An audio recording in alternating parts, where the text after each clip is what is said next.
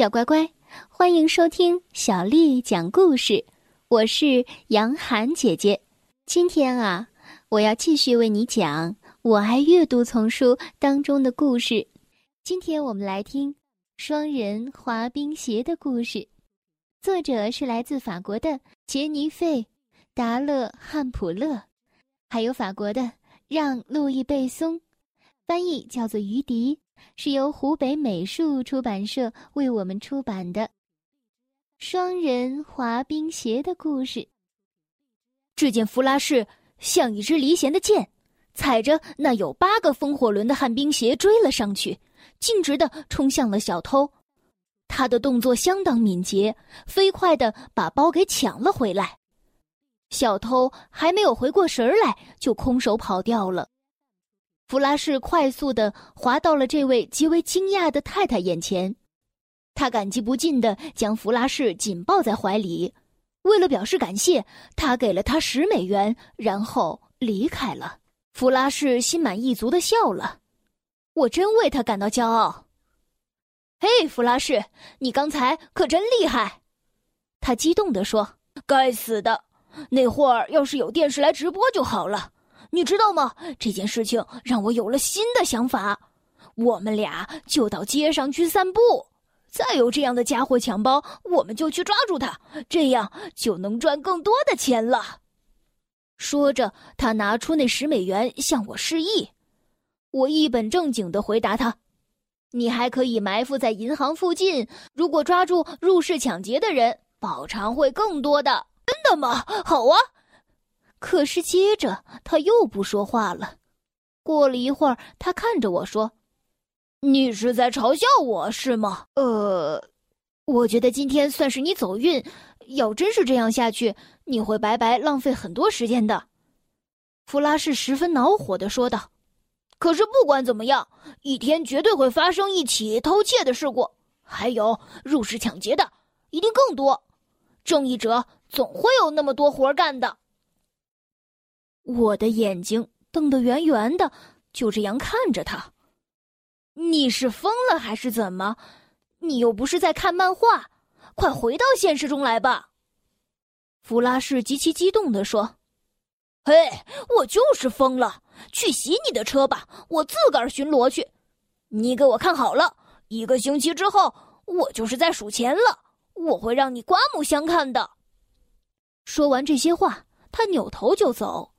其实，我觉得我不该嘲笑他，但是他这个想法确实确实是挺疯狂的。弗拉士还让我用一周的时间向他证明我可以挣到钱。对我来说，找一份洗车的活儿是没有任何问题的。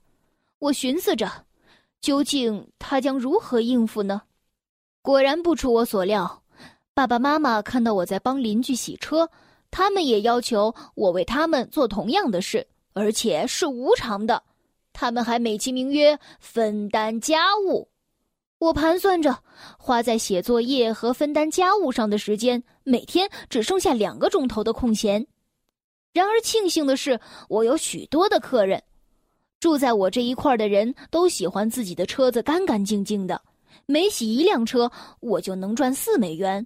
我的诀窍就是把活儿干得无懈可击，来往的街坊们看到我洗车的效果，随后也纷纷要我去帮他们洗车。在学校里，弗拉士不再跟我说话，有时我们的目光会交汇，但是他立刻就把头转了过去。他的正义者大业或许进展的不太顺利。在一个星期五的早晨。我发现他没来学校，这让我深感不安。也许他又发现了一个入室抢劫的，或许他被绑架了。当我回到家的时候，爸爸笑着告诉我：“儿子，弗拉士的妈妈刚刚打电话过来，她说你和他的儿子，你们俩真是两个调皮鬼，两个疯到极点的家伙。”我喊道：“他干了些什么？”爸爸接着说：“哦，昨天晚上你的朋友弗拉士被中央银行的门卫扣留了。门卫说，这五天来，弗拉士每天下午都在银行四周熟悉环境。于是他打电话给弗拉士的妈妈，弗拉士解释说，他只是想抓住窃贼，并且他向众人讲述了一些关于双人滑冰鞋的稀奇古怪的事情。不过他哭得稀里哗啦的，以至于大家都没有听明白。这时我开始感到不妙，我确定。我们为了得到双人滑冰鞋，付出了太多的代价，还害得弗拉士差点被送进了阿拉卡特赫兹监狱里。第二天，弗拉士打电话给我，我们约好在我家见面。我发誓，我不会告诉他我知道他被扣留在中央银行的这件事情。弗拉士走进我的房间，含糊的说了一句：“喂。”然后他四仰八叉的躺在了我的床上，我装作不经意的问道：“你昨天没有去学校吗？”他嘟囔着说道：“我昨天生病了，你知道，这个星期我没有挣到一分钱，这都是因为我妈妈，她她不准我出门。”弗拉士向我说谎是为了给自己留面子，于是为了不让他伤心，我也向他撒了一个弥天大谎。我想你马上要笑我了，我也不能出门。我的父母扔给我好多的家务。弗拉士惊呼道：“什么？真的？那我们扯平了。我们现在都是穷的叮当响的人。”我向他伸出了一只手，他哈哈大笑的和我拍手。我们马上又变得亲密无间了。弗拉士从帽子里拿出杂志上剪下的广告纸。大声的叹息着，然后把它抛到了空中。他向我说道：“哦，你等一下，把它挂在墙上，留给你做个纪念吧。”这张纸飘扬着落下，当它落到地面上的时候，我们已经踩着滑轮快速的溜到外面去了。弗拉士不愿意说出他这一个星期真正干了些什么。而我，我也不敢向他承认，我洗车赚了三十美元。一个月以后，我生日那天，除了收到一双篮球鞋之外，爸爸妈妈还给了我一个小信封。在信封里，我发现了二十美元和双人滑冰鞋的广告，这应该是他们在我的脏袜子里找到的。还有一张小纸条。勤恳工作赚的三十美元，加上二十美元，加上生日快乐，等于双人滑冰鞋。我的老爸真是幽默。第二天的时候，我没有告诉弗拉士，就把五十美元的订货单寄到了指定的地址。两个星期以后，包裹总算是到了，邮包上写着“美国轮滑公司”。我迫不及待的拆开了包裹。抱着我的新旱冰鞋，高兴的直跳，然后跑过几条街，来到了弗拉士的家。我按了按门铃，弗拉士从楼上探出头来：“哦，是你啊，快上来吧！”“不，你下来。”弗拉士二话没说，一溜烟儿的跑了下来。